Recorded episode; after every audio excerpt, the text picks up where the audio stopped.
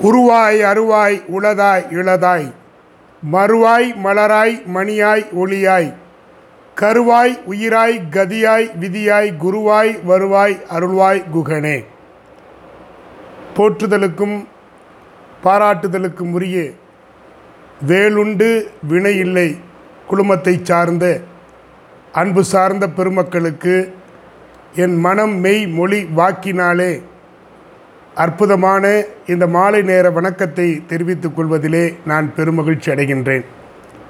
மிகச்சிறப்பாக என்னை அறிமுகம் செய்து வைத்த அந்த முருகன் அடியாருக்கும் மிகச்சிறப்பாக நால்வர் துதியை மிக நேர்த்தியாக வழங்கிய அம்மையார் அவர்களுக்கும் திரளாக இந்த குழுமத்தினுடைய இணைய வழியிலே இதயத்தோடு இணைந்திருக்கின்ற அனைத்து சான்றோர் பெருமக்களுக்கும் எங்களது மதுரை இலக்கிய பேரவை பாரதி இலக்கிய பேரவை காப்பியக் கழக அறக்கட்டளையிலிருந்து இணைந்திருக்கக்கூடிய ஒவ்வொரு அன்பர்களுக்கும் குறிப்பாக போத்திராஜன் அவர்களுக்கும் மிகச்சிறப்பான ஒரு வணக்கத்தை சொல்லி ஒரு அருமையான நாளிலே ஒரு அருமையான தலைப்பிலே துள்ளி வருகுது வேல் வெற்றி வடிவேலன் அவனுடைய வீரத்தினை புகழ்வோம் சுற்றி நில்லாதே போ பகையே துள்ளி வருகுது வேல்.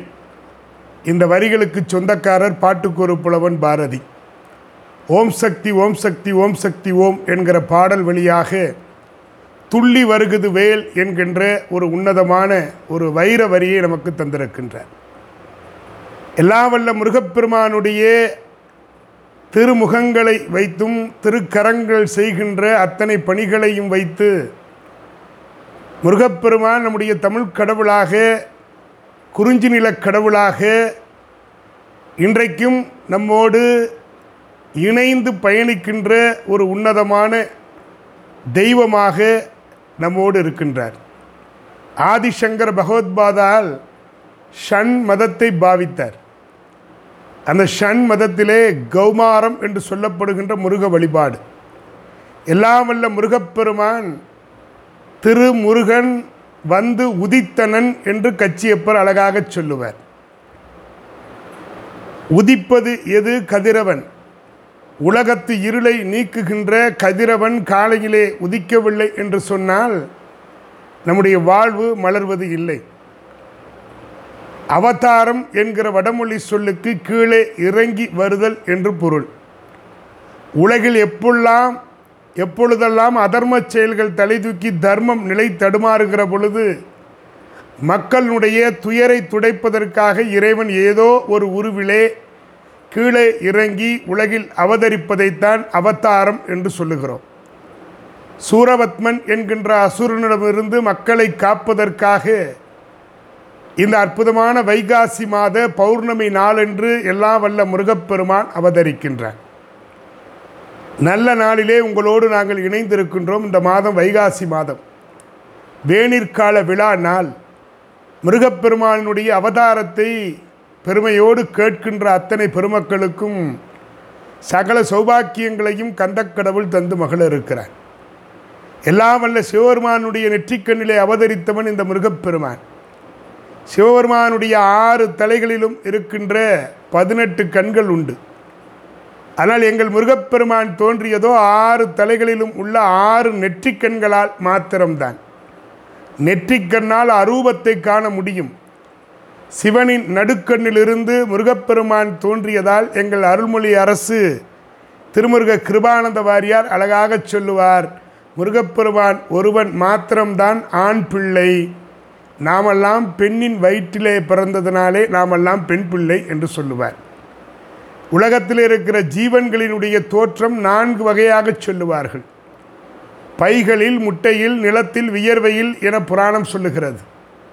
இதை குறிப்பதற்குத்தான் படைக்கும் கடவுளுக்கு நான்கு தலைகளை நம்முடைய முன்னோர்கள் உருவகப்படுத்தி இருக்கிறார்கள். நாம் அனைவரும் பெண்ணின் கருப்பையிலே தோன்றியவர்கள். எனவே பெண் வழி தோன்றியவர்கள். அதனால் நாமெல்லாம் பெண் பிள்ளைகள். முருகன் ஒருவன் மாத்திரம்தான் ஆண் மூலம். சிவபெருமானுடைய ஆறு நெற்றிக்கண்களிலே சுடராக பிறந்தவன். முருகப்பெருமானுடைய ஆறு தலைகளும் நான்கு திசைகளோடு மேல் கீழென ஆறு திசைகளையும் நோக்குகிற வடிவிலே அமைந்திருக்கிறது. முருகப்பெருமானுடைய பனிரெண்டு கரங்களும் உயிர் எழுத்துகள் பனிரெண்டு. பனிரெண்டு கரங்களும் பனிரெண்டு மாதங்களை குறிக்கிறது. வலப்புற ஆறு கரங்கள் உத்தராயணம் இடப்புற ஆறு கரங்கள் தட்சியாயணம் அவன் வைத்திருக்கின்ற ஆயுதங்கள் எல்லாம் நம்மை காப்பதற்காகத்தான். ஒவ்வொரு சமயத்திற்கும் ஒவ்வொரு சிறப்பு உண்டு. கௌமார சமயத்திலே முருகப்பெருமான் சைவ சமய சிவபெருமானுக்கும் சாக்த சமய பராசக்திக்கும் மகனிவன். வைணவத்தினுடைய தெய்வமான மகாவிஷ்ணுவுக்கு மருமகன். கானாபத்திய கடவுள் கணபதியினுடைய சகோதரன். சௌரத்தின் கடவுள் சூரியன். கர பாஸ்கரன் என்ற முருகனே சூரியன் என்று அழைப்பார்கள். எனவே ஆறுமுகத்தான் ஆறு சமய கடவுளாக இருக்கிறான் இப்படிப்பட்ட முருகப்பெருமான் ஒரு பழத்திற்காக ஏன் கோபிக்க வேண்டும்? அடியார்கள் எல்லாம் இதை கேட்டுக்கொண்டிருக்கிறீர்கள் ஒரே ஒரு பழம்தான். நாரதர் கழகம் நன்மையில் முடியும் என்று சொல்லுவார்கள். இந்து மதம் பல்வேறு தத்துவ புதையல்களை ஒழித்து வைத்திருக்கிறது மெய்யன்பர்களே. மிகச்சரியாக அந்த புதையல்களை கண்டெடுத்தவர்களைத்தான் நாம் ஞானிகள் என்று கொண்டாடி கொண்டிருக்கின்றோம். அற்புதமான சிந்தனைகளை செறிவு மிக்க தத்துவங்களை சாதாரண மக்களும் புரிந்து கொள்வதற்காகத்தான் கதை வடிவிலே நம்முடைய முன்னோர்கள் வகுத்து தந்திருக்கிறார்கள். பழம் கிடைக்காமல் போன ஒரு சாதாரண விஷயத்திற்காக யாராவது கோவப்படுவார்களா?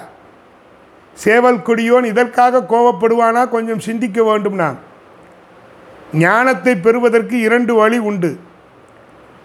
அந்த நிகழ்வை காட்டுவது தான் இந்த ஞான பலம் அம்மையும் அப்பனும் இருக்கின்ற இடம் விட்டு நகராது. பிரம்மச்சரியம் காத்து இறையோடு இணைந்து நிற்பதுதான் கணபதி பிள்ளையாருடைய வழி. உலக விஷயங்களிலே உழன்று உலக விஷயங்களை சுற்றி வந்து அனுபவித்து பின் இறை தேடலிலே ஞானம் கேட்டு வரும் பொழுது ஒரு மெல்லிய ஊடாட்டம் அங்கே வருகிறது. அது இப்போது உனக்கு வேண்டாம் உள்ளே விஷய குவியல் நிறைய இருக்கிறது. தனியே ஓடு குன்று தேடி நில் உற்று உற்று உள்ளே பார்த்து அவற்றிலிருந்து விலகி நில். தவம் செய் நீ ஞானத்தை தேடி எங்கேயும் ஓட வேண்டியது இல்லை. அந்த பழம் ஞானப்பழம் நீயே நீயே அதுவாகி மலர்ந்து நிற்பாய் என்பதுதான். முருகப்பெருமானுடைய கோபம் நமக்கு தருகின்ற செய்தி. முருகப்பெருமான் நமக்கு வீடு வெற்றி அளிக்க வல்லவன். இந்த வீடு வேறு என்பது இதற்கு தடையாக இருப்பது என்ன? காமம் குரோதம் லோபம் மோகம் மதம் மாச்சரியம்.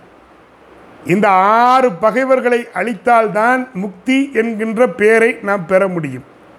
அதற்கு என்ன செய்ய வேண்டும்? ஆறுமுகப் பெருமானின் ஆறு எழுத்தை ஓத வேண்டும். ஆறு படை வீடுகளை சேவிக்க வேண்டும். அதுவும் குறிப்பாக எதிர்வருகின்ற வைகாசி விசாகத்தன்றைக்கு முருகப்பெருமானை தரிசிப்பது சிறப்பு. நம்முடைய உடம்பிலே ஆறு ஆதாரங்கள் இருக்கிறது. அதனுடைய அடையாளம்தான் ஆறு படை வீடு. மூலாதாரம் சுவாதிஷ்டானம் மணிப்பூரகம் அனாக்கத்தம் விஷுத்தி ஆங்கா. இந்த ஆறு ஆதாரங்களை சொல்லுகிறார்கள். எல்லாம் வல்ல முருகப்பெருமான் ஆறு படை வீடு. மூலாதாரம் என்று சொல்லப்படுவது நான் இருக்கின்ற இந்த மதுரையிலே முதல் படை வீடு. திருப்பிய பரங்குன்றம் என்று சொல்லப்படுகின்ற திருப்பரம் குன்றம். இங்கேதான் சூரபத்மனை சம்காரம் செய்துவிட்டு இந்திரனுடைய மகளான தெய்வ யானையை மணந்து உல்லாசமாக இருக்கின்ற உன்னத தலம். சுவாதிஷ்டானம் திருச்செந்தூர் திருச்சீர் அலைவாய் என்று பெயர். சிந்தனை அலை மோதி துன்பம் துடைக்கின்ற தலம்தான் திருச்செந்தூர். சூரபத்மனுக்கு சிந்தனை அலை மோதியது. அவனுடைய துன்பத்தை நீக்குவதற்காகத்தான் முருகப்பெருமானை அவதாரம் செய்திருக்கிறார். அவன் பிறவி துன்பத்தை நீக்கி இருக்கிறார் மூன்றாவது மணிப்பூரகம். நமக்கு மிக அற்புதமாக பழனி தண்டாயுதபாணியாக ஞான தண்டாயுதபாணியாக இருக்கின்ற யோகத்தலம். தலம் நீயே அதுவாக இருக்கின்றாய். தத்துவ மசி என்று நாம் சொல்லுவோம். நமக்குள்ளே தான் எல்லாம் தேடவன். உள்கட உள்கட உள்கட அதுதான் கடவுள் என்று சொன்னான். அப்படி பழனியிலே தண்டாயுதபாணியாக யோகத்தலத்திலே இருக்கிறார். நான்காவதாக அநாகதம் திருவேரகம் சுவாமி மலை தந்தைக்கே உபதேசித்த ஒரு உன்னதமான திருத்தலம். விஷுத்தி தொண்டை திருத்தணி சல்லாபமாய் குறிஞ்சியில் விளையாடுகின்ற தலம் வள்ளியை மனம் புரிந்த தலம். ஆங்கை என்பது பல முதிர்ச்சோலை புருவ மத்தி. ஞானப்பழம் உதிர்கின்ற சோலையாக இருக்கின்ற தலம். இதைத்தான் அருணகிரிநாதர் அற்புதமாக சொல்கிறார் உல்லாச நீராகுல யோக இத சல்லாப வினோதனம் நீ என்று சொல்லுகிறார். இந்த முருகப்பெருமானை எந்தெந்த படை வீட்டிலே என்றென்றைக்கு போய் பார்த்தால் சிறப்பு என்று சொன்னால் ஞாயிறு அன்று திருப்பரங்குன்றம் படை வீட்டிலே வணங்க வேண்டும். திங்கட்கிழமை திருச்செந்தூரிலே வணங்க வேண்டும். செவ்வாய்க்கிழமையிலே திரு ஆவினன்குடி என்கிற பழனியிலே வணங்க வேண்டும். புதன்கிழமையிலே திருத்தணியிலும் வியாழக்கிழமையை சுவாமி மலையிலும் வெள்ளிக்கிழமை பழமுதிர் சோலையிலும் வணங்குவது சிறப்பு. சனிக்கிழமை எல்லா படை வீடுகளையும் வணங்கலாம். இந்த முருகப்பெருமானுடைய வழிபாடை கௌமாரம் சொல்லுகிற பொழுது அற்புதமாக சொல்லுகிறது. மிகச் சொல்லுகிறார். அஞ்சு முகம் தோன்றில் ஆறு முகம் தோன்றும். வெஞ்சமரம் தோன்றில் வேல் தோன்றும். நெஞ்சில் ஒரு கால் நினைக்கின் இருகாலும் தோன்றும். முருகா என்று ஓதுவார் முன் என்று சொன்னார். முருகா அப்படின்னு சொல்லிட்டா போதும். ஓம் என்கிற பிரணவ எழுத்தை நாம் பார்க்கிறோம். அகரம் உகரம் மகரம். இந்த மூன்று எழுத்துக்களின் சம்மேளனம் கூட்டு தான் அது. அகரத்திலே தொடங்கி உகரத்திலே மடங்கி மகரத்திலே ஒடுங்கும். ஆ என்பது சிருஷ்டி ஊ என்பது ரட்சிப்பு மா என்பது சம்காரம் ஒடுக்கம். இந்த மூன்றில் சிருஷ்டி எழுத்தை பார்க்கிலும் சம்கார எழுத்தாகிய மகரத்தை பார்க்கிலும் ரட்சிக்கிற எழுத்து தான் உகரம். அதைத்தான் பிள்ளையார் சுழின்னு வச்சுருக்கணும். ஒரு செயலை தொடங்கும் போது பிள்ளையார் சுழி போடுறங்கிறது உகரம். ரட்சிக்கணும் எல்லாரும் நல்லா இருக்கணும்னு நினைக்கணும். கடவுளை நோக்கி என்னை உண்டாக்குவாய் என்னை ஒடுக்கிக் கொள்வாய் என்றா நாம் வேண்டுகிறோம். கிடையாது. என்ன கேட்குறோம்? இறைவா என்னை காப்பாற்று அப்படின்னு தான் சொல்கிறோம் காத்தலுக்குரிய ரட்சிப்புக்குரிய எழுத்து தான் உகரம். அதுதான் முருகப்பெருமான். நம்மெல்லாம் இருக்கிற வீடுகளை வீடுகள்னு சொல்கிறோம் மனைகளை வீடுகள்னு சொல்கிறோம் புனித தெய்வங்கள் உரைகிற இடம்தான் கோயில் என்று சொல்லுகிறோம். ஆனால் முருகப்பெருமான் உரைகின்ற ஆறு கோயில்களை ஆறு படை வீடுன்னு ஏன் சொல்கிறோம் ஆறு கோயில் முருகன் கோயில்னு சொல்லிடலாம். அது ஏன் ஆறு படை வீடு? முருகப்பெருமானுடைய திருநாமங்கள் எல்லாம் சிவபெருமான் உமாதேவியிடத்திலே காரணங்களை சொல்லுகிறார். இன்ன காரணத்தினால தான் முருகப்பெருமானுக்கு இன்ன பேர் வந்தது. ஆறு முகம் கொண்டதால் அவன் ஷண்முகம் கங்கையில் தவழ்ந்ததால் அவன் காங்கேயன். கார்த்திகை மாதர் வளர்த்ததுனால அவன் கார்த்திகேயன். ஆறு திருவுருவும் ஒன்று கூடியதுனால அவன் கந்தன். மயிலை வாகனமாக உடையதுனால அவன் விஷாகன். இன்னென்ன காரணம்? ஏன்னா ஒருத்தருக்கு பேர் வச்சா காரணம் தெரியணும். இன்றைக்கி நம்மலாம் பேர் வைக்கிறோம் பிள்ளைகளுக்கு என்னென்னு ஒரு பிள்ளைக்கு பேர் யாஷிகான்னு வச்சாங்க. யாஷிக்கான என்ன அர்த்தம்? யாசித்தல்னா பிச்சை எடுத்தல்னு பேர். அப்போ பிள்ளைக்கு பேர் இப்படியா பேர் வைக்கிறது? ஒரு காலத்தில் முருகப்பெருமானுடைய பேரை வச்சோம். இன்றைக்கி யாஷிக்கான்னு வைக்கிறோம் பேர். இப்படி நிறையா பேரை சொல்லலாம் நம்ம. பேருக்கு விளக்கம் தெரியணும் முதல்ல. ரட்சிக்கணும். அப்படி தான் முருகப்பெருமானுடைய திருநாமம் அமைஞ்சிருக்குது. இத்தனை நாமம் அவனுக்கு இருக்குதே. முருகன் எந்த மொழிக்கு முதல்வனாக இருக்கக்கூடியவன் செம்மொழியான தமிழுக்கு சிறப்புடை தலைவன். தமிழில் மூணு இனம் உண்டு. வல்லினம் மெல்லினம் இடையினம்னு சொல்கிறோம் மெல்லினத்தில் ஒரு எழுத்து தான் மூ. அதில் இம்மு கூட்டல் ஊ எல்லாருக்கும் தெரிஞ்ச செய்தி தான் இருந்தாலும் மீண்டும் மீண்டும் இதை ஏன் சொல்கிறோம்னா முருகப்பெருமானுடைய மகிமையை சொல்லி கொண்டிருக்கிறோம்.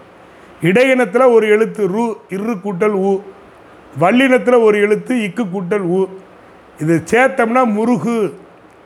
மூ எழுத்தை கொண்ட கந்தனுடைய திருநாமம். உலகமெல்லாம் அஞ்சுகின்ற முகமாகிய கூற்றுவனுடைய கோரமுகம் தோன்றும் போது முருகா என்றால் என் அப்பனுடைய ஈரமுகம் ஆறும் தோன்றும்னா. அந்த கூற்றுவன் யமன் நமக்கு ஒருவேளை போர் நிகழுமாயின் அவனோடு முருகா என்று ஓதினால் அஞ்சல் என அவனுடைய அயில்வேல் தோன்றுமா?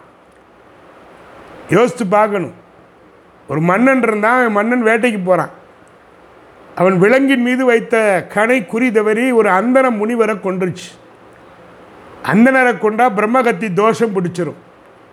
பெரும் துயர் கடுமையான துன்பம் அவனுக்கு. இதுக்கு தீக்கிற சாதனம் என்ன அப்படின்னா கங்கை கரையில் ஒரு முனிவர் இருக்கிறார். அந்த முனிவர் பேர் மாதவ முனிவர்னு பேர். சிறந்த தவசீலர்.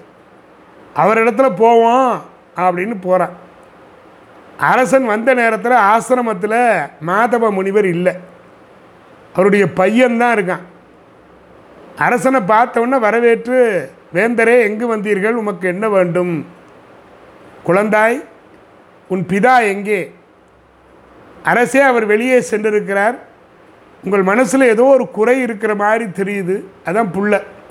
இன்றைக்கெலாம் வீட்டுக்கு பிள்ளைங்க வந்தால் பெரியவங்க வந்தால் என்னான்னு கூட பார்க்கறது விசாரிக்கணும் அப்பா எங்கே போயிருக்காங்க அப்பா வெளியே போயிருக்காங்க என் அப்பா எங்கே போயிருக்கான்னு ஒரு கேட்டேன் அம்மா அப்படின்ட்டு ஓடிடுவான் உள்ள. பிள்ளைகளுக்கு சொல்லி கொடுக்கணும். அவன் அவன் முனிவருடைய புள்ள அப்படிங்கிறதுனால அப்பா உங்கள் அப்பா எங்கப்பா? வெளியே போயிருக்கிறாரு ஆனால் உங்கள் முகத்தை பார்த்தா கொஞ்சம் குறை தெரியுதே. ஏதோ வாட்டத்தோடு வந்திருக்கிறீங்களே அதுக்கு என்ன காரணம்னு நான் தெரிஞ்சுக்கலாமா? இவன் தான் புத்திசாலி. உடனே அந்த அரசன் சொன்னால் ஒரு முனிவரை நான் கொன்று விட்டேன் பிரம்மகத்தி தோஷம் என்னை தொடர்ந்து வருத்துகிறது.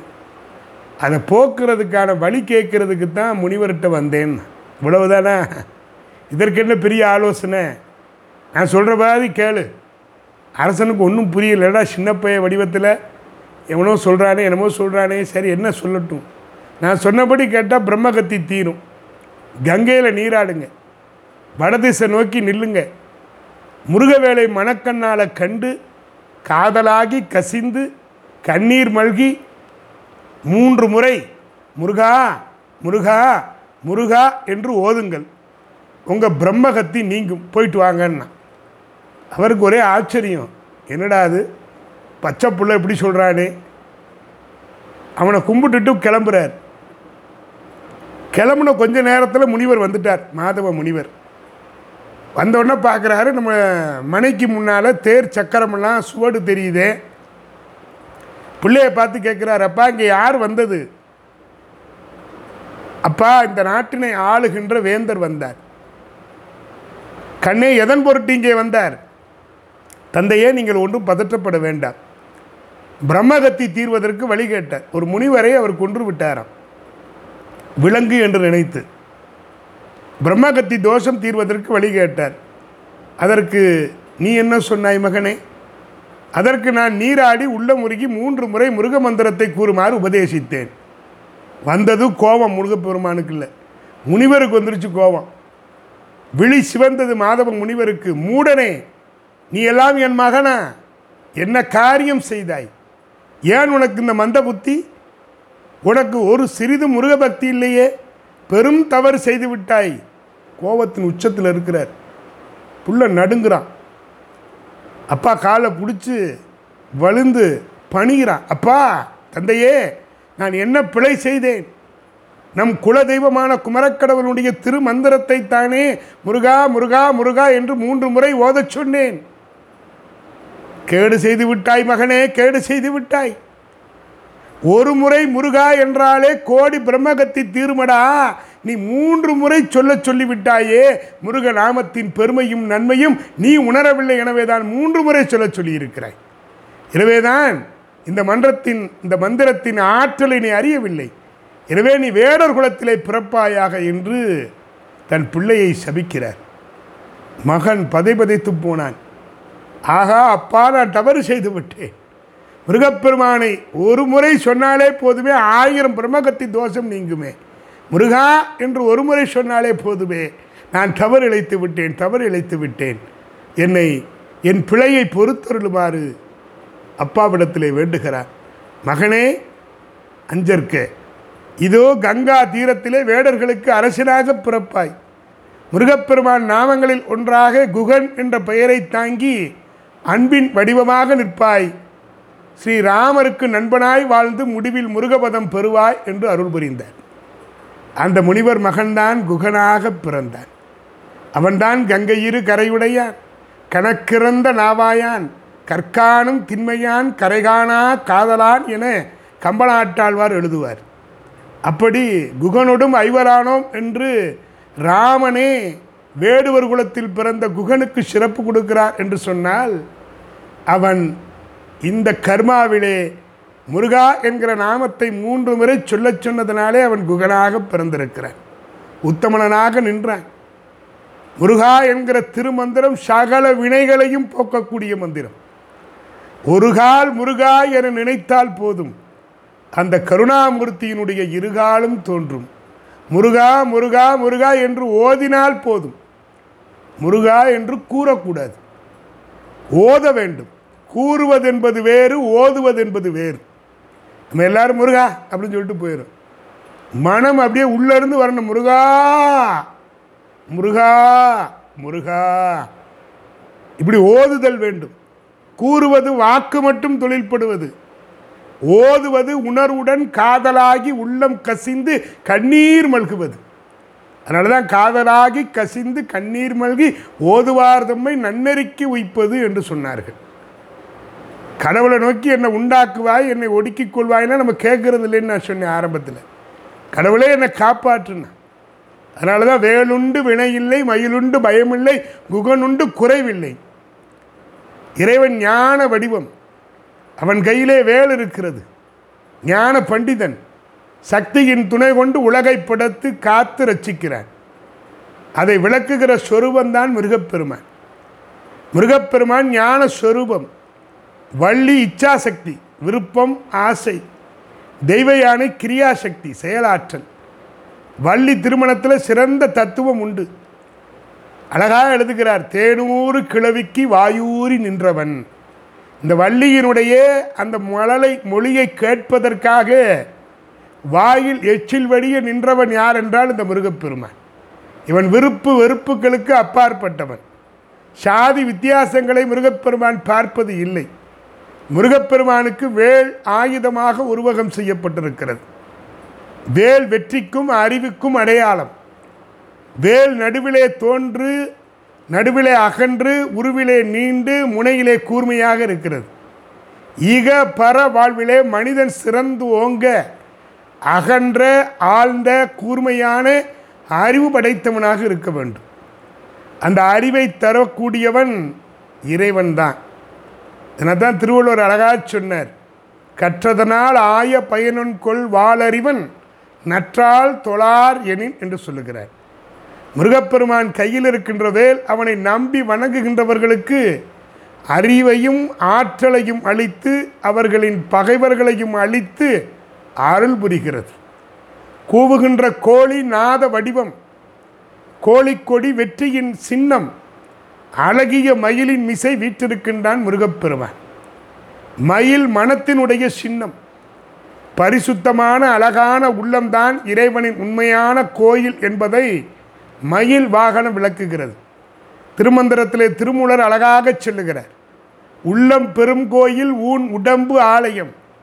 வள்ளல் பிரானாருக்கு வாய் கோபுர வாசல் தெள்ளத் தெளிந்தாருக்கு சீவன் சிவலிங்கம் கள்ளப்புலனைந்தும் காளா மணிவிளக்கே என்று சொல்லுகிறார். இப்போ எல்லா வல்ல முருகப்பெருமான் உள்ளம். அதான் இறைவனுடைய உண்மையான கோயில் என்பதை மயில் வாகனம் விளக்குகிறது. பாம்பின் மீது மயில் நிற்பது முருகன் எல்லா சக்திகளையும் ஆட்சி செய்கிறான். சுக்குக்கு மிஞ்சிய மருந்தும் இல்லை சுப்பிரமணியனுக்கு மிஞ்சிய தெய்வமும் இல்லை. தீராத நோய்களை எல்லாம் தீர்த்து வைக்கக்கூடியவன் தயாவரன் முருகப்பெருமான். எனவே தான் அவனை வைத்தியநாதன்னு சொல்கிறோம் கிடைக்கும் பொருட்களையும் பேறுகளையும் வேண்டும் பக்தர்களுக்கு வாரி வாரி வழங்குகிறான். அதனால் அவனுக்கு வரதராசன் என்று கூட ஒரு பேர் உண்டு. கண்டபுராணத்திலே மூன்று அசுரர்களை அளிக்கிறான் என்று சொல்கிறார் மனிதனுடைய மனத்தை வாட்டுகின்ற ஆணவம் கண்மம் மாயை என்று சொல்லப்படுகின்ற அந்த மூன்று அசுரர்கள் மூன்று மலங்கள் தான் நமது மனதிலே தோன்றி நம்முடைய மனதிலே இருக்கின்ற நல்ல எண்ணங்களை வளர்த்து தீய எண்ணங்களை வென்று சிறப்பாக வாழதான் நாம் முயற்சிக்கிறோம். வாழ்த்த வாயும் நினைக்க மடநெஞ்சும் தாழ்த்த சென்னியும் தந்த தலைவனை அன்றாடம் போற்றி வழிபாடு செய்வது நம்முடைய கடமை. அதுதான் வேல் பூஜை. இந்த வேல் துள்ளி வருகுது வேல் என்று நாம் சொல்லுகிற பொழுது இந்த வேலுக்குத்தான் வழிபாடு. எங்கள் மதுரை எம்பதியிலே திருப்பரங்குன்றத்திலே வேலுக்குத்தான் அபிஷேகம். ஏனென்று சொன்னால் மூலவர் குடை வரை கோயில். அங்கே அபிஷேகம் நிகழ்த்த முடியாது. வேலுக்குத்தான் அபிஷேகம். பராசக்தியே வேலாயுதத்தினுடைய வடிவாய் குமரப்பெருமான் திருக்கரத்திலே விளங்குகிறார். பிரம்மா விஷ்ணு ருத்ரன் மகேஸ்வரன் சதாசிவன் இந்த ஐவரும் பூஜித்து வணங்குகிற மாதிரி ஆயிரத்தி எட்டு இதழ் தாமரையிலே கொழு வீற்றிருக்கக்கூடிய பராசக்தி தான் தனது மைந்தன் யாவருக்கும் கிட்டாத புகழும் யாவருக்கும் மேலான நலனும் பொருந்தி விளங்க வேண்டும் என்பதற்காக வெற்றிவேலின் உருவம் கொண்டு விளங்குகிறார். மிருகப்பெருமான் கையிலே இருக்கக்கூடிய வேல் ஞான வேல். அதனால தான் அழகா சொன்னார் ஏறுமையில் ஏறி விளையாடு முகம் ஒன்று ஈசருடன் ஞானமொழி பேசுமுகம் ஒன்று கூறுமடி யார்கள் வினை தீர்க்கு முகம் ஒன்று? குன்றுருவ வேள்வாங்கி நின்ற முகம் ஒன்றே? மாறுபடு சூரரை வதைத்த முகம் ஒன்றே? வள்ளியை மனம் புணர வந்த முகம் ஒன்றே? ஆறு முகமான பொருள் நீ அருளல் வேண்டும். ஆதி அருணாச்சலம் அமர்ந்த பெருமாளே என்று சொன்னார். வீரவேல் தாரவேல் விண்ணோர் சிறை மீட்ட தீருவேல் செவ்வேல் திருக்கைவேல் வாரி குளித்தவேல் கொற்றவேல் சூர்மார்பும் குன்றும் துளைத்தவேல் உண்டே துணை என்று சங்கத்தமிழ் பாடிய நக்கீரர் பெருமான். திருமுருகாற்றுப்படையிலே வேலினுடைய சிறப்பை சொல்லுவார். ஞானமாகிய அறிவுக்கு மூன்று பண்புகள் உண்டு. அந்த மூன்று பண்பு என்ன? ஆழம் அகலம் கூர்மை. வேலினுடைய அடிப்பகுதி ஆழ்ந்து இடைப்பகுதி அகன்று நுனிப்பகுதி கூர்மை. பரம்பொருளின் தத்துவத்தை மணிவாசகப் பெருமான் சொல்லுவார். வேதங்கள் ஐயா என ஓங்கி ஆழ்ந்து அகன்ற நுண்ணியனே என்று அற்புதமாக சொல்லுவார். இந்த வேலினுடைய தத்துவம் இருக்கிறதே பரம்பொருள் தத்துவத்தை தான் நமக்கு உணர்த்துகிறது. முருகனது திரு கைவேல் வழிபாட்டினால் நமக்கு எழுகின்ற ஆணவத்தையும் தீவினையும் அளிக்கலாம். அருணகிரிநாதர் வேல் வகுப்பு என்கிற தனிப்பாடலினாலே இந்த ஞான சக்தியை சிறப்பாக சொல்லுவார். முருகனது திரு உருவ வழிபாட்டிற்கு நிகராக முருகப்பெருமானுடைய திருக்கையிலே விளங்குகின்ற ஞான வேல் இது பண்டை காலம் முதலாக நம்முடைய தமிழர்களிடத்திலே இருந்து வருகிறது. சிலப்பதிகாரத்திலே வருகின்ற வேர்கோட்டம் என்கிற குறிப்பு வேலை முருகனாக வழிபடும் மரபை அற்புதமாக சொல்லுகிறது. சரி முருகப்பெருமான் வேல் வைத்திருக்கிறான் மயில் வைத்திருக்கிறான். இந்த மயிலினுடைய முக்கியமான பண்பு அதன் அழகான தோற்றம் ஒயிலாக ஆடுகிற நடனம். ஆனால் அது கவர்ச்சியாக தோன்றுவதற்கு நீலமயமான வண்ணம்தான் காரணம்.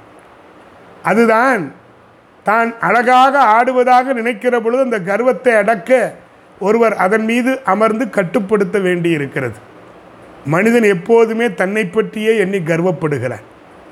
என் படை பல பஜாக்கிரம புலத்தை பார் என் பட்டத்தை பார் என் சொத்துக்களை பார். இதெல்லாம் மனிதனுடைய தம்பட்டம். தனக்கு அழகான உடம்பு இருப்பதாக மனிதன் நினைத்து கொண்டிருக்கின்றான். தன்னால் நினைத்து திட்டமிடக்கூடிய மனம் இருப்பதாக எண்ணிக்கொண்டிருக்கின்றான். கற்பனை சக்தி மிகுந்த சிந்தனையால் எதையும் சாதிக்க முடியும் என்று ஆணவத்தோடு இருக்கிறார்.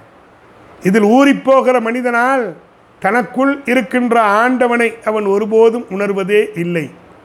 இந்த நிலையிலிருந்து அவனை மாற்ற வேண்டும். அவன் மாற வேண்டும். அவனுக்குள் இருக்கின்ற ஆத்மாதான் அவனுடைய உண்மையான வடிவம் என்பதை அவன் தெரிந்து கொள்ள வேண்டும். கடவுள் அந்த பண்பட்ட மனத்தை வாகனமாக ஏற்றுக்கொண்டிருக்கிறார். இதைத்தான் கர்வத்தோடு ஆடுகிற மகிழின் மீது அமருகின்ற சுப்பிரமணியர் நமக்கு உணர்த்தி கொண்டிருக்கிறார். மயிலுக்கும் பாம்புக்கும் பகைமை உண்டு. மயில் பாம்பை கொள்வது இல்லை. ஆனால் மிதித்து அடக்கி வைக்கிறது. அதை போல உலக பந்தங்கள் ஆசைகள் எல்லாமே நமக்கு ஓரளவேனும் வாழ்க்கையிலே கூடவே இருக்க வேண்டிய அவசியம் இருக்கிறது. நாமெல்லாம் ஆன்மீக முன்னேற்றம் அடைய வேண்டுமென்றால் இவற்றை முழுவதுமாக அழிக்காமல் கட்டுப்பாட்டுக்குள் அடக்கி வைக்க வேண்டும். திருமந்திரம் அழகாக சொல்லுகிறது அஞ்சும் அஞ்சும் அடக்கு அடக்கு என்பார் அறிவிலார். ஐந்தையும் அடக்கிய அமரரும் அங்கில்லை என்று சொல்லுவார். அடக்க முடியுமா? கட்டுப்படுத்தலாம். கட்டுப்படுத்தி அடக்க வேண்டும். இதைத்தான் மயில் காலடியிலே மிதித்து அடக்கி வைக்கின்ற பாம்பு நமக்கு உணர்த்துகிறது. சரவண பவ சொல்கிறோம் மற்றவங்களுக்கெல்லாம் போற்றி ஓம் நமச்சிவாய போற்றி. தென்னாளுடைய சிவனே போற்றி. இப்படி போற்றி சொல்லுகிறோம். முருகப்பெருமானுக்கு சொல்லுகிற பொழுது பவ பவ என்றால் காப்பாற்றுபவன் என்று அர்த்தம். சரவண பவ என்றால் நாணல் காட்டில் பிறந்தவன் என்று வடமொழிகளே சொல்லுவார்கள். தமிழ் மொழியை மிக அற்புதமாக சொல்லுகிறது. சரம் என்றால் மூச்சு. அவனன் என்றால் திண்ணிய அல்லது பூரணமான செல்வாக்குடைய என்று பொருள். இந்த முருகப்பெருமானுடைய வழிபாடு நம்முடைய உடலுக்குத்தான் உள்ளத்திற்குத்தான். அதை மறந்துடக்கூடாது. உயிர்களுக்கு மூச்சாக விளங்குபவன் இந்த முருகப்பெருமான். பிரணவம் என்பது வேறு எங்கும் இல்லை இங்கே வேல் வடிவத்திலே இருக்கிறான். நம்முடைய நுரையீரல் சுவாசப்பையை இப்பொழுது உங்கள் கண் முன்பாக நீங்கள் கொண்டு வர வேண்டும். இந்த சுவாசம் சரியாக இருக்க வேண்டும். அண்மையிலே கொரோனா நுண்தற்று தாக்கிய பொழுது சுவாச கோளாறு தான் வந்தது. அப்பொழுதெல்லாம் நாங்கள் அவர்களையெல்லாம் முருகா முருகா முருகா என்ற மந்திரத்தை ஓதுங்கள் என்று சொன்னோம். அப்படி ஓதியவர்களெல்லாம் கொரோனாவிலிருந்து பிழைத்து எழுந்தார்கள். ஏனால் காற்றை சீராக்குகின்ற சரவணனவன்.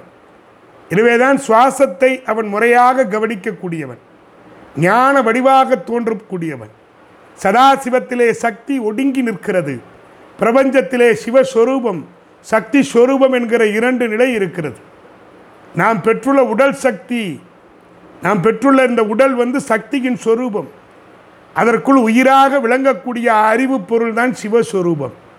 இந்த இரண்டையும் இணைத்து அதன் பயனால் மேன்மை அடைவதுதான் திருக்கல்யாணம் என்று சொல்வார்கள். அப்போ தான் வடகோடு தாழ்ந்து தெற்கு உயர்வது அப்படின்னு ஒரு பழமொழி உண்டு. வடக்கு வாழ்கிறது தெற்கு தாழ்கிறது என்று சொல்வார்கள். வடக்கு என்பது நீங்கள் வடபகுதியில் இருக்கக்கூடிய வடநாடு இல்லை. வடக்கு என்பது நம்முடைய தலைப்பகுதி.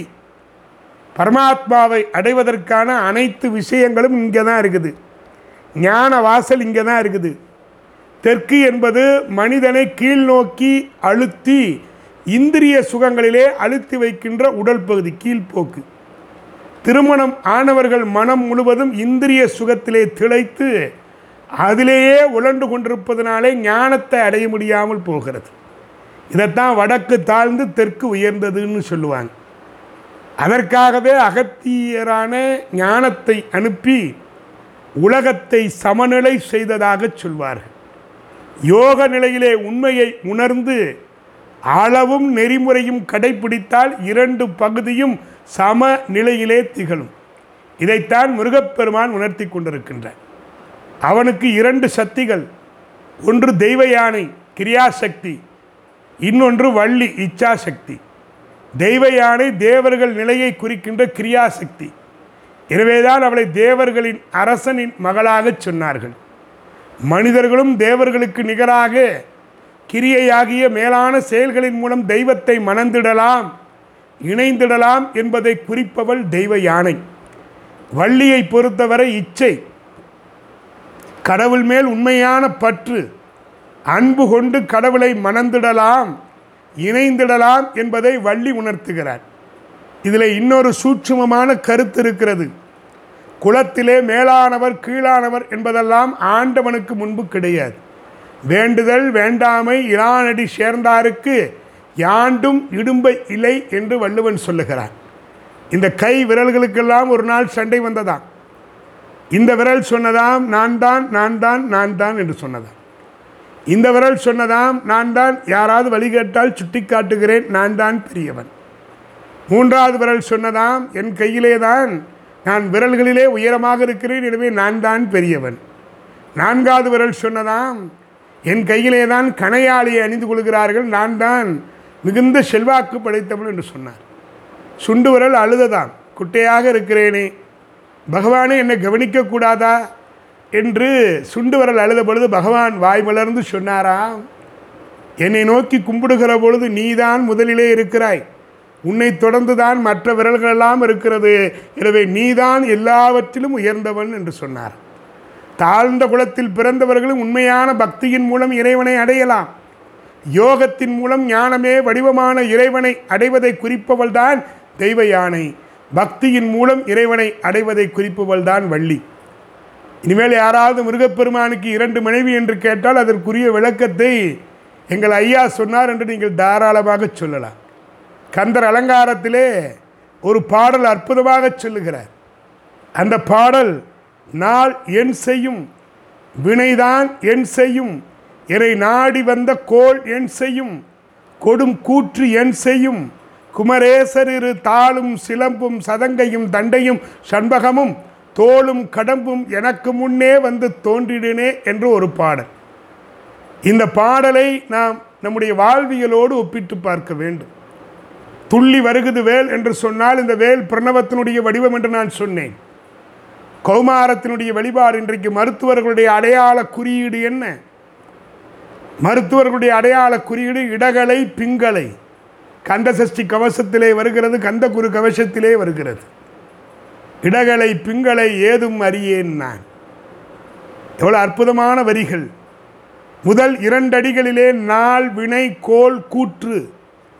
இந்த மூ நான்கு சொற்கள் வருகிறது. மேலே காட்டிய அறுபத்தி ஒன்றையும் குறிக்கிறது. நாள் எண் செய்யும் என்ற தொடருக்கு கீவா ஜெகநாதன் அவர்கள் அற்புதமாக விளக்கம் கொடுத்தார். நாள் என்பது நாம் பிறந்த நாளை குறிக்கக்கூடியது. அஸ்வினி முதல் ரேவதி வரை உள்ள இருபத்தேழு நட்சத்திரங்களிலே ஏதாவது ஒன்றிலே தான் நாம் பிறந்திருப்போம். இந்த நட்சத்திரங்கள் தான் நம் ஜென்ம நட்சத்திரங்களாகி ஏற்றத்தாழ்வுகளை உருவாக்குகிறது. முருகப்பெருமானை ஒரு முறை அவர்தம் திருவடி முதல் திருவடி வரை கண்ணாரக் கண்டு வழிபட்டால் இந்த இருபத்தேழு நட்சத்திரங்களின் பாதிப்பும் நம்மை துன்புறுத்தாது என்று சொல்லுகிறார்.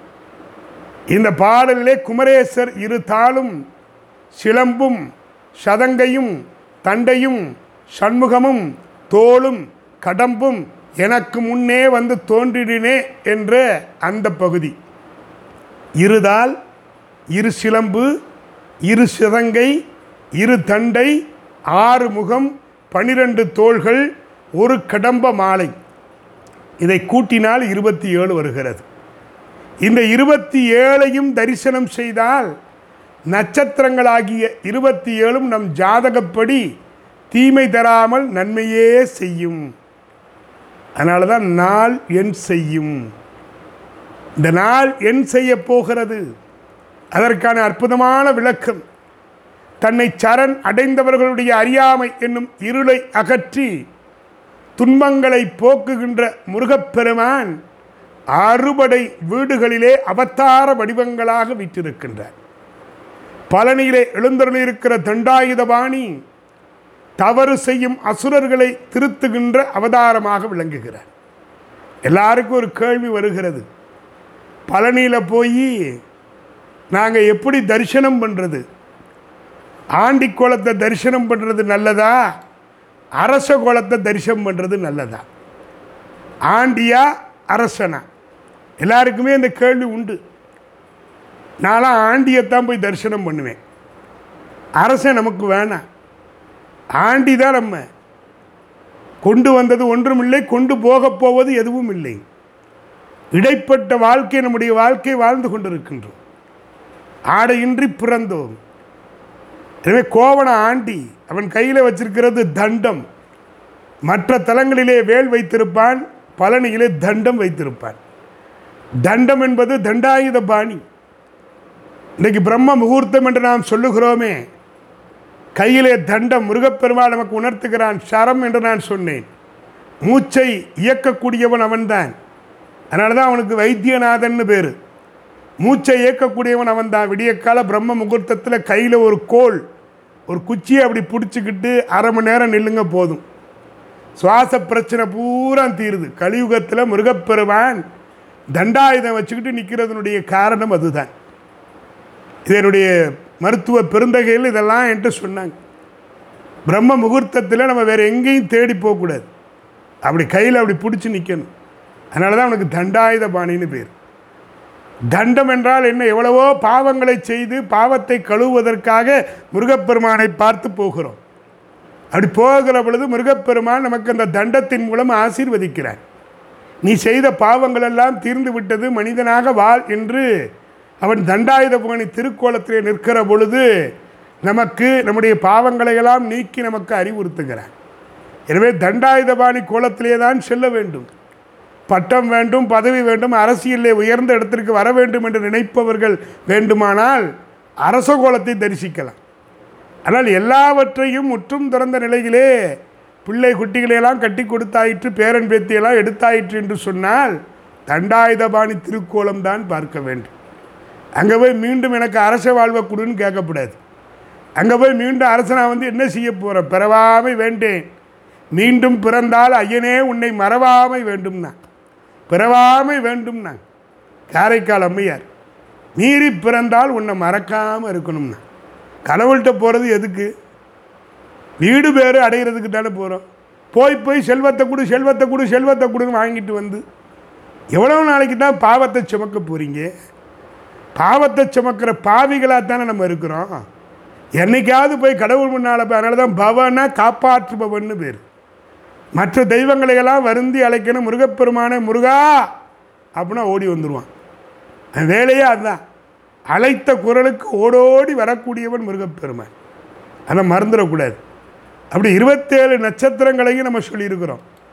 அதைத்தான் ரொம்ப அழகாக சொன்னாங்க தன்னை சரண் அடைந்தவர்கள். அப்போ எல்லா வல்ல முருகப்பெருமான் அவதார வடிவம். தண்டாயுதபாணி பார்க்கிறது தான் சிறப்பு. அதுதான் தவறு செய்யக்கூடிய அசுர மனம் படைத்த நாம். காமம் குரோதம் லோபம் மோகம் மதம் ஆச்சரியம். இவ்வளவு நம்ம தான் அசுரைங்க. நீ ஏதோ இலக்கியத்திலையும் புராணங்களையும் அசுரை அதெல்லாம் கிடையாது. கந்தசஷ்டி விரதத்தினுடைய மகிமையே அதுதான். ஆறு நாளும் ஆறு அசுரர்களை நம்ம தான் அழிக்கணும்.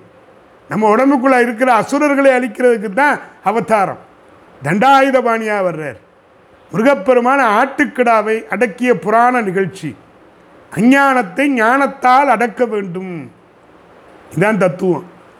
வள்ளியை மனம் பிடிப்பதற்கு முருகப்பெருமான் வேடன் வேதியன் வேங்கை மரம் செட்டி என பல்வேறு வடிவங்களில் எடுக்கிறார். இந்த நிகழ்வு என்ன தெரியுமா? ஆன்மாவை உய்விக்கும் பொருட்டு தாழ்வு கருதாது ஆட்கொண்ட முருகப்பெருமானுடைய கருணை. முருகப்பெருமான் தன் நிலையிலிருந்து இறங்கி வர்றான். பன்னிரு வெளிகளிலும் அருள் வெள்ளம் பொழிகிறது. அந்த அருட்பார்வை பட்டு துன்பங்கள் தொலைந்தோ அகத்திய முனிவருக்கு அருள் செய்ததினாலே பொதுகையிலே எழுந்தருளி உலகை சமன் செய்ய வைத்தவன் முருகப்பெருமான். எல்லா காலத்தும் எந்த இடத்தும் முருகனை நினைத்து அன்புருக வேண்டும். அப்படி வேண்டுவது தான் இந்த உலகத்தில் நமக்கு கேட்க வேண்டிய ஒன்று வாரியார் சுவாமிகள் ரொம்ப அழகாக சொல்லுவார். முருகப்பெருமானுடைய அற்புதங்கள். முருகப்பெருமான் அந்த மண்ணுலகத்திலே நிகழ்த்துகின்ற அற்புதங்கள் அவனுடைய திருவிளையாடல்கள் ஏறாள் வாழ்க்கையில் என்ன வேணும்? சஷ்டியில் விரதம் இருந்தால் அகப்பையில் கரு உண்டாகும். சஷ்டி விரதம் அவ்வளோ சிறப்பான ஒன்று. ஆனால் இன்னைக்கு சஷ்டி விரதம் யார் இருக்கிறா அப்படின்னா ஐம்பது ஐம்பத்தஞ்சு வயசு கடந்த பெரியவங்க தான் இருக்கிறாங்க.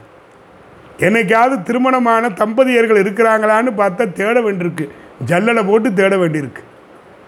அப்போ இவங்களுக்காக இந்த பிள்ளைகளுக்காக தன்னுடைய பேரன் பேத்திகளுக்காக வயதானவர்கள் சஷ்டி விரதம் இருக்கிறார் என்னைக்கு நம்ம பிள்ளைகளை போய் உட்கார வைக்க போகிறோம் சஷ்டியில் விரதம் இருந்தால் அகப்பையில் கரு வளரும்னா. சட்டியில் இருந்தால் தான் அகப்பையில் வரும்னா. பழமொழியை நம்ம தகுந்த மாதிரி மாற்றிக்கிறது சஷ்டியில் விரதம் இருக்கணும். சஷ்டி விரதம் என்பது நம்முடைய உடம்பை பண்படுத்துகின்ற ஒரு உன்னதமான விரதம். ஆறு பகைவர்கள் நமக்குள்ளே இருக்கிறான். ஆறு ஆதாரம் தத்துவ வார்த்தைகள் அற்புதமாக சொல்லுவாங்க. இந்த மூலாதாரம்ங்கிறது இங்கே. சுவாதிஷ்டானம் இந்த பக்கம். மணிப்பூரகம் இந்த பக்கம். அனாக்கதம்ங்கிறது இருதயம். விசுத்திங்கிறது தொண்டை. கண்டம். ஆங்கைங்கிறது இந்த புருவ மத்தி. அதுக்கு மேலே சகசிராசாரம். இதான் செவன் ஸ்டெப்ஸ் இன் லைஃப் அப்படின்னு சொல்லுவாங்க. இந்த ஆறு ஆதாரங்களை நம்ம கடந்தா தான் ஏழாவது நிலைக்கு போக முடியும். அதுக்கு பேர் துரியாதீதம்னு பேர். இந்த துரியாதீதத்துக்கு போகணும் நம்ம. அதுதான் மரணமில்லா பெருவாழ்வு. வள்ளல் பெருமான் அதைத்தான் சொன்னார். பசித்திரு தனித்திரு விழித்திரு அப்படின்னார். யாருக்கும் ஒன்றும் புரியல. என்ன வள்ளலார் வாட்டுக்கு பசித்திரு தனித்திரு விழித்திருன்ட்டு போகிறார் நீ என்ன கேட்டான்னு நான் ஒருத்தன். ஒன்றும் இல்லை நான் பதவி வேணும்னு கேட்டேன். நல்ல தலைமை பீடத்துக்கு வரணும்னு கேட்டேன். சரியாக தானே சொல்லியிருக்கிறாரு. பசித்திரு தனித்திரு விழித்திரு. பசித்திரு என்கிற சொல்லிலே வரக்கூடிய முதல் எழுத்துப்பா. தனித்திரு என்கிற சொல்லிலே வரக்கூடிய முதல் எழுத்து தா. விழித்திரு என்கிற சொல்லிலே வரக்கூடிய முதல் எழுத்து வி. எவன் ஒருவன் பசித்திருந்து தனித்திருந்து விழித்திருக்கிறானோ அவனுக்குத்தான் பதவி கிடைக்கும்னர். இது வள்ளல் பெருமான் சொன்னது. அப்போ பசித்திருக்க வேண்டும் தனித்திருக்க வேண்டும் விழித்திருக்க வேண்டும். பசித்திருக்குன்னா எப்பயுமே பட்னியாக கிடக்கிறதா கிடையாது. நீதியின் பால் உண்மையின் பால் விசுவாசத்தின் பால் பசியோடு இருக்க வேண்டும். தனித்திருக்க வேண்டும். எப்போதும் நாம் தனித்துவம் பெற்றவராக இருக்க வேண்டும். எப்போதும் விழிப்புடையவராக இருக்க வேண்டும். விழித்த நிலை கனவு நிலையிலே இருக்கக்கூடாது. முருகப்பெருமான் நமக்கு அதைத்தான் சொல்கிறார் முருகப்பெருமானுடைய முகம் கருணை முகம். அந்த கையில் இருக்கக்கூடிய வேல் நம்ம பிள்ளைகளுக்கு அதெல்லாம் சொல்லணும். இன்றைக்கி பேனா வச்சுருக்குறோம் நம்ம. கூர்மை அகன்று ஆழ்ந்து இருக்குது குழந்தைகளுக்கு ஞானத்தை தரக்கூடியது. அதனால தான் அதை நான் பிரணவம்னு சொன்னேன். இங்கே உள்ளே பாருங்கள் மருத்துவர்களுடைய டாக்டருடைய அந்த சிம்பிள் பார்த்தீங்கன்னா ரெண்டு பாம்பு அப்படி பின்னி வந்து இப்படி நிற்கும் இடகலை பிங்கலைன்னு சொல்லுவாங்க. நடுவில் தண்டம். இன்றைக்கி பாருங்கள் யோசித்து பாருங்கள் இந்த இடகலை பிங்கலை இந்த நாடி ரொம்ப ரொம்ப முக்கியம். இந்த நாடியை இயக்கக்கூடியவர் நாடி நரம்புகளிலே நின்று நம்ம இயக்கக்கூடிய வழிபாடு தான் முருக வழிபாடு.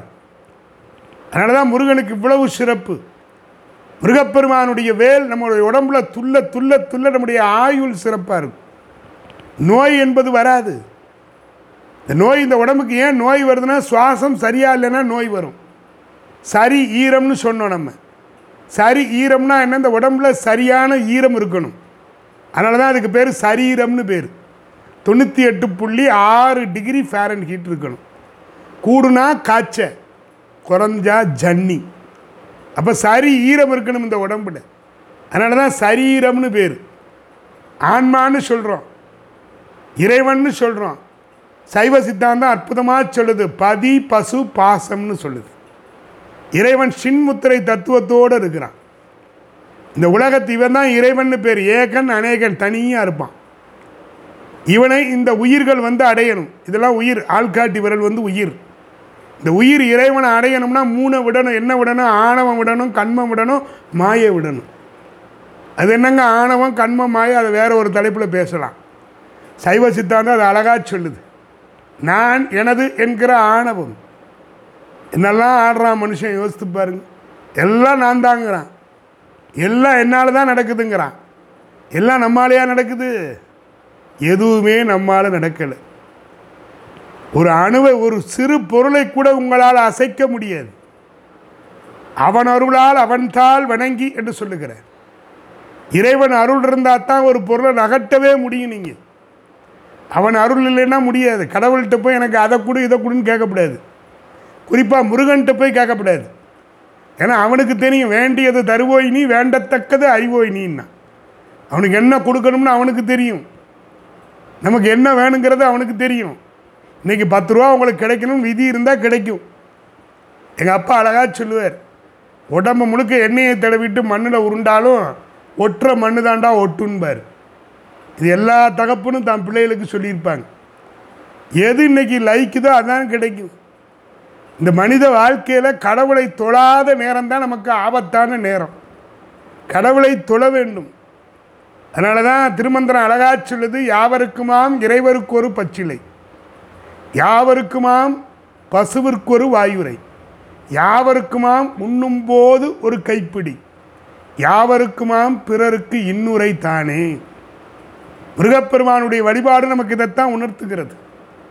யாவருக்குமாம் இறைவருக்கு ஒரு பச்சிலை கடவுளை கும்பிட போகிறப்போ ஒரு வில்வம் வாங்கிட்டு போனால் ஒரு துளசி வாங்கிட்டு போனால் ஒரு அருகம்புல் வாங்கிட்டு போனால் வெறுங்கையில் கூட போகலாம். யாவருக்குமாம் இறைவருக்கு ஒரு பச்சிலை? அது ஒரு அறம். ஒரு பச்சிலையை கொண்டு கொடுக்குறோம் நம்ம. மீண்டும் அது நம்ம கைக்கு வருகிறது. அதை கொண்டாந்து வீட்டில் வச்சு அந்த சக்தியை பெறுகிறோம். வில்வத்தை வீட்டில் வாங்கிட்டு வந்து வச்சா அந்த அதீத சக்தி காஸ்மிக் எனர்ஜி அது நம்ம வீட்டுக்கு கிடைக்கும். அதுக்காக கொண்டு வந்து வைக்கணும். யாவருக்குமாம் இறைவருக்கு ஒரு பச்சிலை. நம்ம ஒன்று கொடுத்தா கடவுள் நாலு கொடுப்பார். யாவருக்குமாம் பசுவிற்கு ஒரு வாயுரை. பசுன்னு ஒன்று இன்றைக்கி சனிக்கிழமை பெருமாள் கோயிலை பார்த்து அகத்திக்கீரையை வாங்கி பசுமாடு கொடுத்துக்கிட்டே இருக்கிறாங்க. அப்படிலாம் இல்லை. அந்த பசுமாடு கொடுத்தா பசுமாடு வளர்க்குறவர் நல்லா இருப்பார். அவர் தீவனம் வாங்கி போடுற செலவு அவருக்கு கிடையாது. அவர் சுபிச்சமாக இருப்பார். பசுமாடு ரொம்ப டென்ஷன் ஆயிரும். சனிக்கிழமை மாத்திரம் தான் நம்ம வாங்கி கொடுக்குறோம். ஏன்னா பெருமாளை சேவிச்சுட்டு வெளியே வந்தோன்னா கீரை வாங்கி கொடுக்குறோம். யாவருக்குமா? பசுவிற்கு ஒரு வாயுரை. பசுமாட்டுக்குன்னு சொல்லலை. பசு என்றால் உயிர்கள். அது பைரவராக இருக்கலாம் நாயாக இருக்கலாம் எறும்பாக இருக்கலாம் கிளியாக இருக்கலாம் மயிலாக இருக்கலாம். எல்லா உயிர்களும். பசு என்றால் உயிர். உயிர்களுக்கு செய்யணும். யாவருக்குமாம் பசுவிற்கு ஒரு வாயுரை. பூரா பசுமாடை தேடி போயிடுறோம் நம்ம. பசுமாடுன்னு பசுன்னு வந்தோம்னா பசுமாடு. ஏன் காளை மாடு கொடுக்க மாட்டோமா? எல்லா உயிர்களுக்கும் செய்யணும். எல்லா உயிர்களிலும் இறைவன் இருக்கிறார். அதுதான் அறம். அறங்களிலே தலை சிறந்த அறம் என்னென்னா உயிர்களுக்கு உதவி செய்யணும். வீட்டு வாசலில் வர நாயை சீ சீன்னு துரத்துறோம். ரமண மகரிஷி சொல்கிறார் அப்படி சொல்லாதீங்கோ. குரங்கு வருதுன்னா சீ சீ சொல்லாதீங்கோ. ஏதாவது வந்தால் சீ சீ சொல்லக்கூடாது. அவங்களாம் என்ன கர்மாவை தீக்கிறதுக்கு என்ன பிறவி எடுத்து வந்திருக்கிறாங்களோ அவங்கள அப்படி இழிவாக சொல்லாதீங்கோ. இழிவாக சொல்லக்கூடாது. போயிட்டு வாங்கோ சொல்லணும். சீப்போ நமக்கு சரளமாக வருது வார்த்தை. ஏன்னா நம்மலாம் உயர்ந்த பிறவியா? நம்ம அடுத்த பிறவி என்ன பிறக்க போகிறோம்னு தெரியாது. புல்லாகி பூடாகி புழுவாகி தாவர சங்கமத்துள் எல்லா பிறப்பும் பிறந்திழைத்தேன்னார்.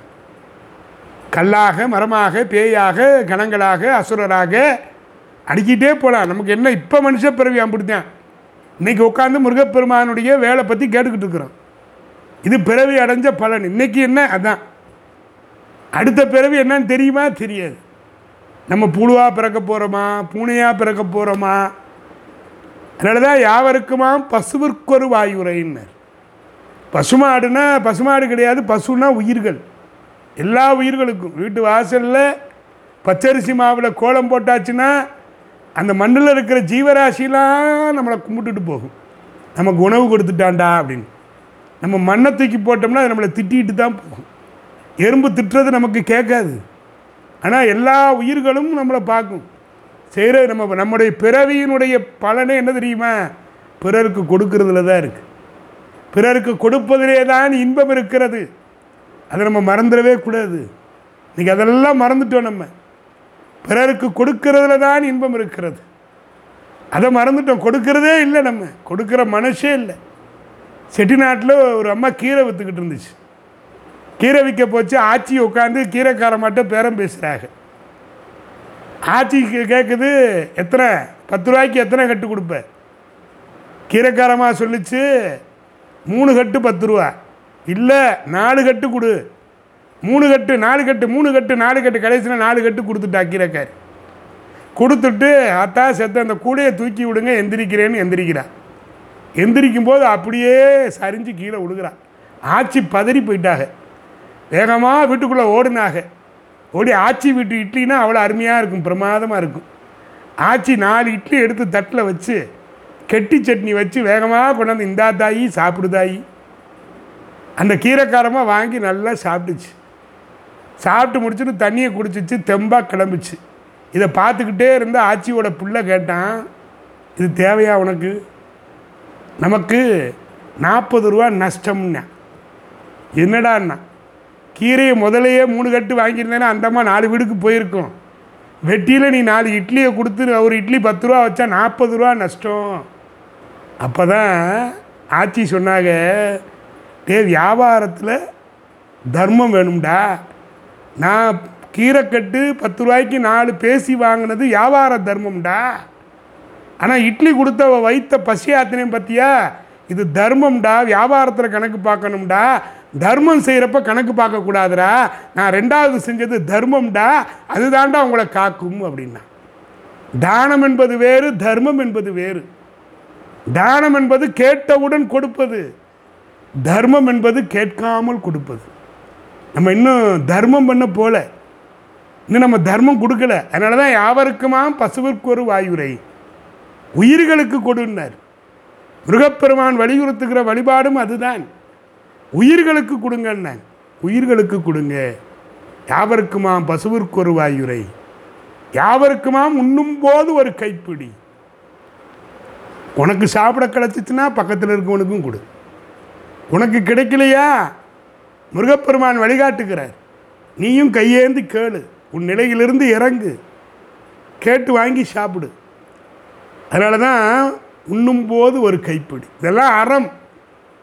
இது எதுவுமே செய்யலைன்னா முருகப்பெருமான் சொல்கிறார் முத்தமிழால் வைதாரையும் வாழ வைப்பவன் முருகப்பெருமான்.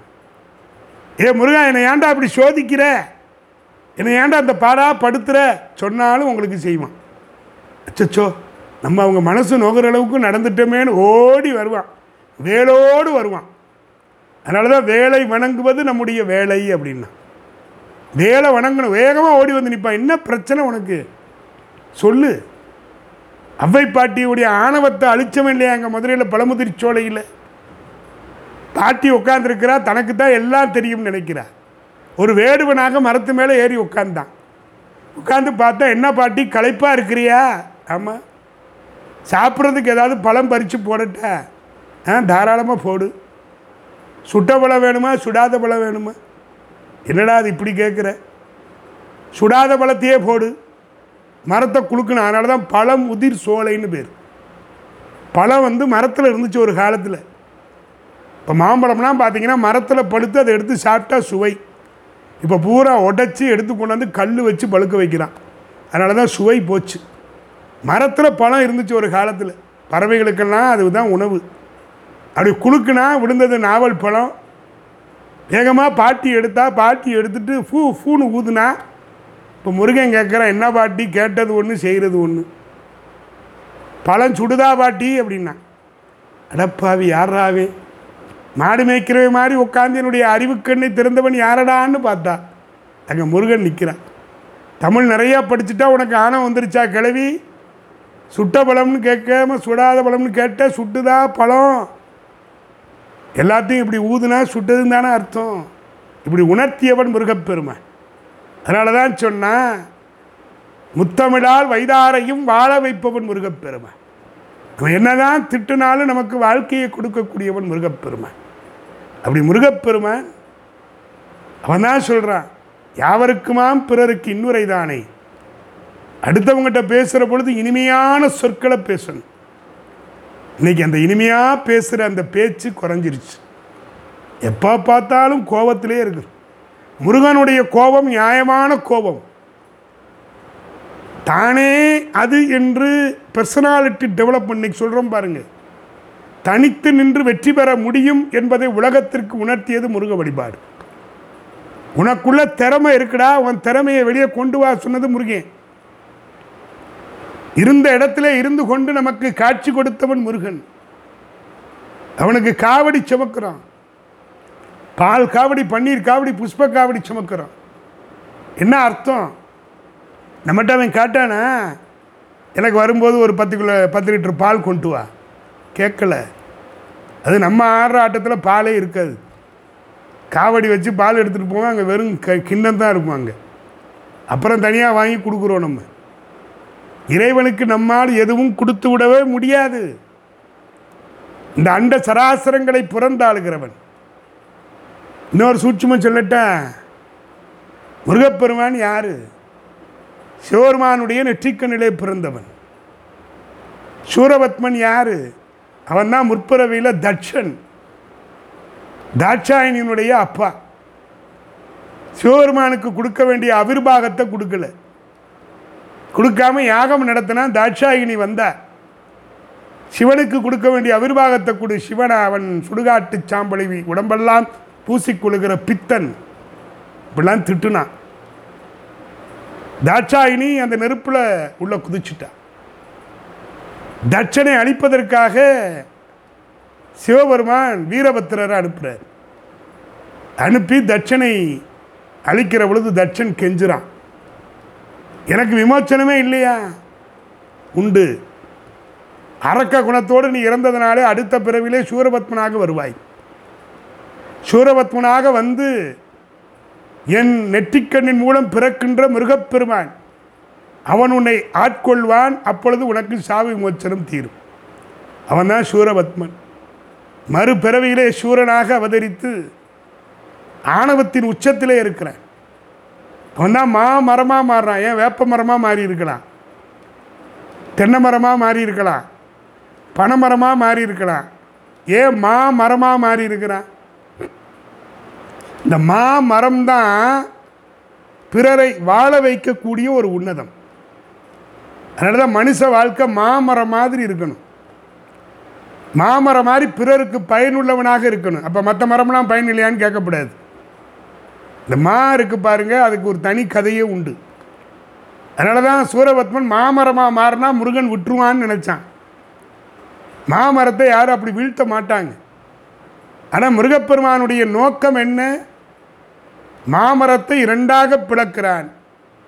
பிளந்தவுடன் சூரன் கேட்கிறான் எப்போதும் உன் பக்கத்திலே நான் இருக்க வேண்டும். சேவர் கொடியாகவும் மயில் வாகனமாகவும் மாறுகிறான் தாத்தாவை பேரன் வீழ்த்துவானா? அவனுக்கு என்னன்னா தான் பேரனை சுமக்கணும். அந்த பேரனை சுமக்கிறதுக்கு ஒரு வாய்ப்பை கொடுன்னா. அதனால தான் சூரபத்மனாக மாறி மயிலாக மாறி பேரனை இன்றைக்கும் சுமந்துக்கிட்டே இருக்கிறான். தாத்தானா பேரனை சுமக்கணும். வீட்டுக்கு பேர பிள்ளைங்க வந்தாச்சுன்னா தாத்தாக்கள் எல்லாம் சின்ன குழந்தையாக மாறிடுவாங்க. தான் பிள்ளைக்கு செய்யாததெல்லாம் தான் பேரனுக்கும் பேத்திக்கும் செய்வாங்க. அது அர்த்தம் என்ன தெரியுமா? தான் பிள்ளைக்கு சம்பாரித்து சம்பாரித்து ஓடிக்கிட்டே இருப்பாங்க. தான் பிள்ளை மூலமாக வரக்கூடிய பிள்ளை அடுத்த சந்ததியை உருவாகிருக்குன்னு அந்த தாத்தா உட்காந்து அவனை அப்படி பார்ப்பார். அதனால தான் தாத்தாவுக்கு பேரப்பிள்ளைங்க வந்தால் சந்தோஷம். அப்படி முருகப்பெருமான் சூரபத்மனுக்கு பேரன் அதனால தான் அவரை ஆட்கொண்டு அதைத்தான் சொல்லுகிற பொழுது பிறருக்கு இன்னுரை தானே? இதை ஏன் திருமந்திரத்தோடு வந்து நம்ம சேர்க்குறோம்? அப்படின்னா பேசுகிற பொழுது இனிமையாக பேச வேண்டும். நல்ல சொற்களை தான் பேசணும். கனி இருப்ப காய் கவர்ந்து அற்று என்று திருவள்ளுவர் சொல்கிறார் இனிய உளவாக இன்னாத கூறல் கனி இருப்ப காய் கவர்ந்து அற்றுன்னார். இதுக்கு என்ன பொருள்? இனிமையான சொற்கள் பழம் வன் சொற்கள் காய். அவ்வளோதானே காய் யாராவது திம்பாங்களா? கனியைத்தானே திம்பாங்க? அப்படின்னா சாதாரண பொருள். காயில் இருக்கின்ற விதை சமைக்கிற பொழுது உணவாக மாறும். காயில் இருக்கின்ற விதை இப்போ முருங்கைக்காய் வாங்குகிறோம் கத்திரிக்காய் வாங்குகிறோம் கடைக்கு போய் முருங்கை பழம் கொடுங்கன்னு கேட்போமா? கத்தரி பழம் கொடுங்கன்னு கேட்போமா?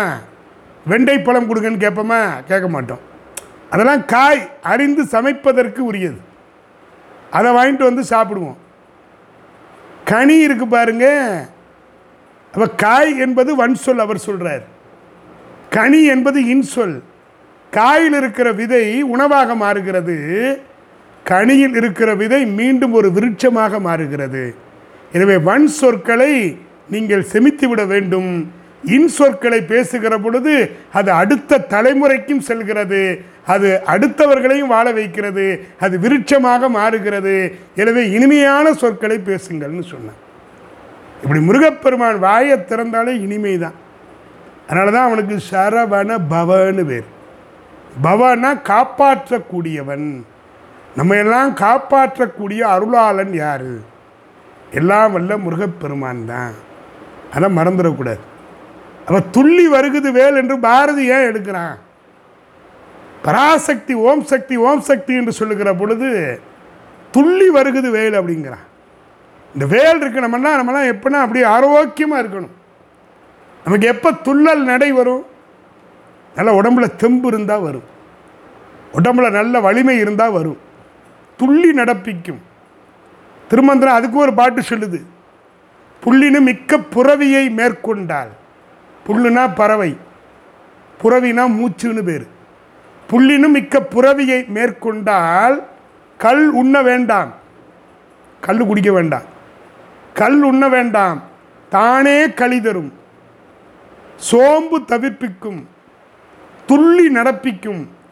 உள்ளது சொன்னோம் உணர்வுடையோருக்கேன்ட்டார் எப்பா நீ கல் குடிக்காத. கல் குடித்தா என்ன கிடைக்கும்? எனக்கு சுறுசுறுப்பு வரும்ன்றான். கல்லுண்ண வேண்டாம் தானே களி தரும். எப்போ? மூச்சை சரியாக பயன்படுத்து. முருக வழிபாடு முருக வேல் வழிபாடு அதைத்தான் நமக்கு சொல்லுது. இந்த மூச்சை இழுக்கணும் அப்படியே கீழே இருந்து இழுக்கிறோம். இழுத்து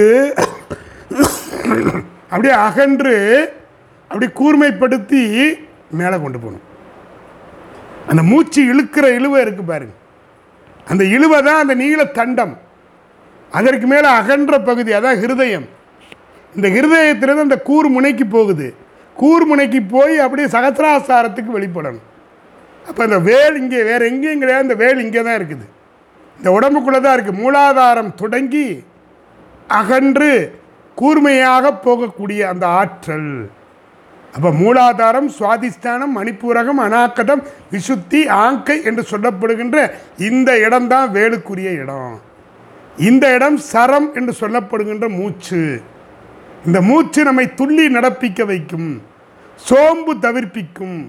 இது யாருக்கு? உள்ளது சொன்னோம் உணர்வுடையோருக்குன்ட்டார் இதெல்லாம் உணர்வு உள்ளவனுக்கு தாண்டா இது. உணர்வு இல்லாதவனுக்கு இது கிடையாது. அப்போ நம்மளாம் உணர்வாக இருக்கிறோமா இல்லையா? முருகனை கும்பிட்டா உணர்வாக இருப்போம். முருகனை கும்பிடலைன்னா உணர்வாக இருக்க மாட்டோம். அதனால தான் அருணகிரிநாதர் அழகாக சொன்னார். கந்தர் அலங்காரம் கந்தர் அனுபூதி இதெல்லாம் நமக்கு என்ன சொல்லித் தருகிறது என்று சொன்னால் தினம் வீட்டில் கந்த சஷ்டி கவசத்தை ஒழிக்க விடுங்க. எந்த வியாதியும் வராது. காலையிலையும் சாயந்தரமும் கந்த சஷ்டி கவசம். கந்த குரு கவசம். வீட்டுக்கு எந்த விதமான நுண் தொற்றும் வராது. அதனால் கந்த சஷ்டி நம்முடைய உடம்பை காக்குகிற கவசம். அப்படி ஆறு ஆதாரங்களிலே நின்று விளையாடுகின்ற முருகப்பெருமான் வேலுண்டு வினை இல்லை. மயில் உண்டு பயம் இல்லை. குகன் உண்டு குறைவு இல்லை. குகன் சொன்னால் ஒரு குறைவு வராது. வேல் மனசுக்குள்ளே நினச்சிட்டா போதும். எந்த வினையும் வராது. வந்த வினையும் வருவினையும் கந்தன் என்று சொல்ல கலங்கி விடும்னா. கந்தா கடம்பா கதிர்வேலா கார்த்திகேயா ஓடிரும். அப்படி ஒரு அற்புதமான முருக வழிபாடு. முருகப்பெருமான் நம்முடைய உள்ளத்திலே நின்று நம்மை ஆட்கொண்டு நம்மை நெறிப்படுத்துகின்ற அந்த உன்னத வழிபாடு தான் நம்ம அழகாக சொல்லுகிறோம் நாள் என் செய்யும் வினைதான் என் செய்யும். என்னை நாடி வந்த கோல் என் செய்யும் கொடுங்கூற்று என் செய்யும். குமரேசர் இரு தாளும் சிலம்பும் சதங்கையும் தண்டையும் சண்முகமும் தோளும் கடம்பும் எனக்கு முன்னே வந்து தோன்றிடுனே என்று சொல்லுகிறார்கள். அப்படிப்பட்ட முருகப்பெருமான் சகல சௌபாக்கியங்களை நமக்கெல்லாம் தர இருக்கிறான். அதனால தான் வீரவேல் தாரவேல் விண்ணோர் சிறை மீட்ட தீருவேல் செவ்வேல் திருக்கைவேல் வாரி குளித்தவேல் கொற்றவேல் சூர்மார்பும் குன்றும் துளைத்தவேல் உண்டே துணை என்று அற்புதமாக சொன்னார். அப்படி முருகப்பெருமான் பல்வேறு சிறப்புகளை உண்டு வேலின் வடிவமாக விளங்கி கொண்டிருக்கின்றான். தமிழர்களுடைய அடையாளமே வேல்தான்.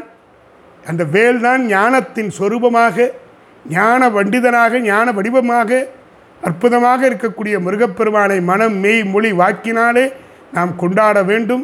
அப்படிப்பட்ட முருகப்பெருமான் ஆறு முகம் தாங்கி பன்னிரு கை உடையவனாக நமக்கு இருந்து சகல சௌபாக்கியங்களையும் தந்து நம்மை வாழ்வித்து கொண்டிருக்கின்றான். இந்த அற்புதமான வேலுண்டு வினை இல்லை என்கிற இந்த குழுமத்தை சார்ந்த அத்தனை பெருமக்களும் இதுகாரும் முருகப்பெருமானை பற்றி நான் அறிந்த ஒரு சில சிந்தனைகளை மாத்திரம்தான் உங்களோடு பகிர்ந்திருக்கின்றேன். அந்த வகையிலே மிகச்சிறப்பாக எல்லாம் வல்ல கலியுகத்திலே கண்கண்ட தெய்வமாக கருணாமூர்த்தியாக சகல சௌபாக்கியங்களையும் தந்து இங்கே இணைந்திருக்கிற அத்தனை பெருமக்களுடைய இல்லங்களிலும் முருகப்பெருமான் அற்புதமான திருவிளையாடல்களை நிகழ்த்தி கொண்டிருக்கின்றான். அந்த அற்புதத்திலே நீங்கள் திளைத்து வாழ்வாங்கு வாழ எல்லாம் வல்ல கந்தப்பெருமானுடைய திருவடி தாமரையை பற்றி இந்த அளவிலே நிறைவு செய்கிறேன். வெற்றிவேல் முருகனுக்கு ரோகரா வீரவேல் முருகனுக்கு அரோகரா தாரவேல் முருகனுக்கு அரோகரா கந்தவேல் முருகனுக்கு அரோகரா அரோகரா அரோகரா. நன்றி வணக்கம்.